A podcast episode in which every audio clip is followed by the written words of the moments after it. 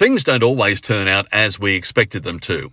Expectation and reality can often be poles apart, but that's no excuse for abandoning positivity. A satisfying day starts with a positive mindset. What we think and what we then experience are inextricably linked. That's not to suggest we won't encounter negativity, that our day will be all sunshine and laughter, devoid of grey skies and doubt.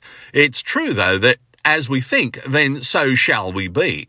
Sometimes it can require effort to find the pluses among the flood of minuses the world throws our way. Things rarely add up. Certainly the answer we get can be some distance removed from what we had anticipated.